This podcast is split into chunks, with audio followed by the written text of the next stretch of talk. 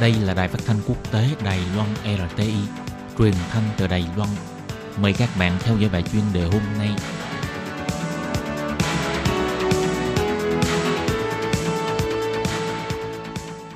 Khi Nhi xin chào các bạn, xin mời các bạn cùng đón nghe bài chuyên đề của ngày hôm nay với chủ đề là Khi nói về triển vọng năm 2020, ông Châu Lý Bình nói, thị trường vẫn đang lâm vào tình trạng bán được số lượng nhưng không có giá trị.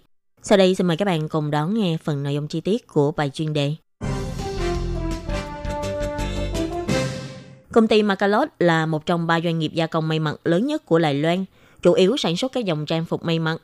Khách hàng của Macalot bao gồm Gap, Target, Walmart, vân vân. Vì có đến 80% tỷ trọng của các đơn hàng đều đến từ Mỹ. Vì thế, Macalot rất nhạy cảm với tình hình tiêu thụ tại Mỹ. Khi trả lời phỏng vấn của trang CNA, ông châu Lý Bình, chủ tịch công ty cũng thẳng thắn nhận xét, hiện nay các khách hàng vẫn còn khá bảo thủ khi hướng về triển vọng của năm sau. Không những cạnh tranh thị trường quyết liệt, sự không ổn định do chiến tranh thương mại Trung Mỹ mang lại vẫn rất cao, dẫn đến nguyện vọng đặt hàng cho năm sau vẫn còn khá bảo thủ. Tuy các chỉ số kinh tế cho thấy rõ xu hướng bán hàng tăng mạnh trong thời điểm đắt hàng của năm, như thời điểm Black Friday của Mỹ năm nay đã bán hàng với trị giá trên 7,4 tỷ USD. Nhưng theo phân tích của ông châu Lý Bình, đó là vì năm nay các trang mạng đã đưa ra các chương trình khuyến mãi cực kỳ mạnh. Có thể dự tính được doanh thu của ngành bán lẻ nhìn có vẻ rất tốt, nhưng thực chất lợi nhuận thu được có thể lại không được mong đợi. Nhìn chung, thị trường tiêu thụ sản phẩm thời trang năm nay có vẻ như là bán được hàng nhưng lại không được giá. Như bản thân công ty Macalot đã bị khách hàng lớn là Gap điều chỉnh đơn hàng, không khỏi cũng mang lại ảnh hưởng tiêu cực. Nhưng ông Joe Bình dự tính năm sau doanh thu của Macalot vẫn sẽ giữ được tăng trưởng, chỉ là tỷ lệ tăng trưởng e rằng sẽ không được như năm nay. Dù cách nhìn của khách hàng có phần bảo thủ, nhưng ông Joe Bình vẫn khá là lạc quan. Ông cho rằng một khi bán được hàng vào nửa đầu năm sau, thì tình hình 6 tháng cuối năm cũng sẽ có xu thế ngày càng tăng.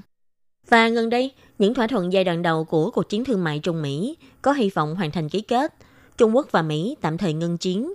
Nhưng ông Châu Lý Bình vẫn đưa ra nhận xét, dù hai bên thực sự đã ký kết hiệp định, nhưng hiệu ứng chuyển hướng đơn hàng vẫn đang tiếp tục diễn ra, sẽ không còn dừng lại.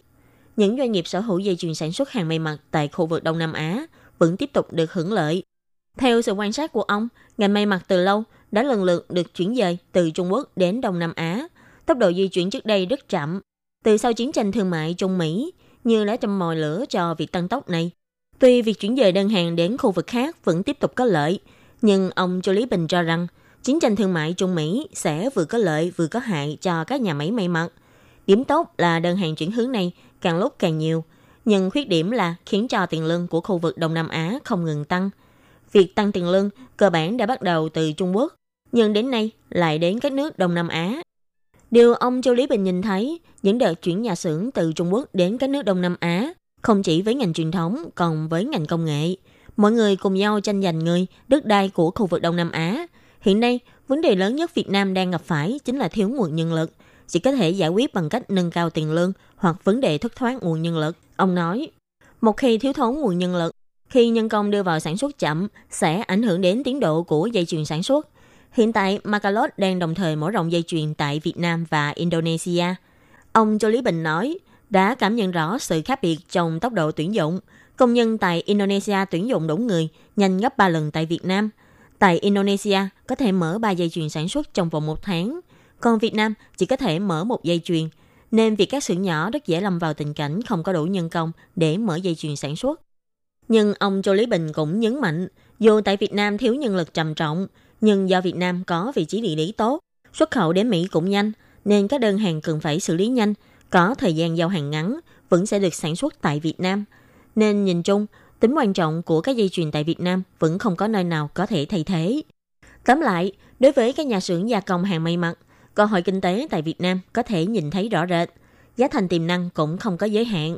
Vì thế, Muốn có thể kiếm tiền ở Việt Nam thì phải xem năng lực nhận đơn hàng và quản lý giá thành của mỗi công ty. Các bạn thân mến, bài chuyên đề của ngày hôm nay do khí nhi biên tập và thực hiện cũng xin tạm khép lại tại đây. Cảm ơn sự chú ý lắng nghe của quý vị và các bạn. Xin thân ái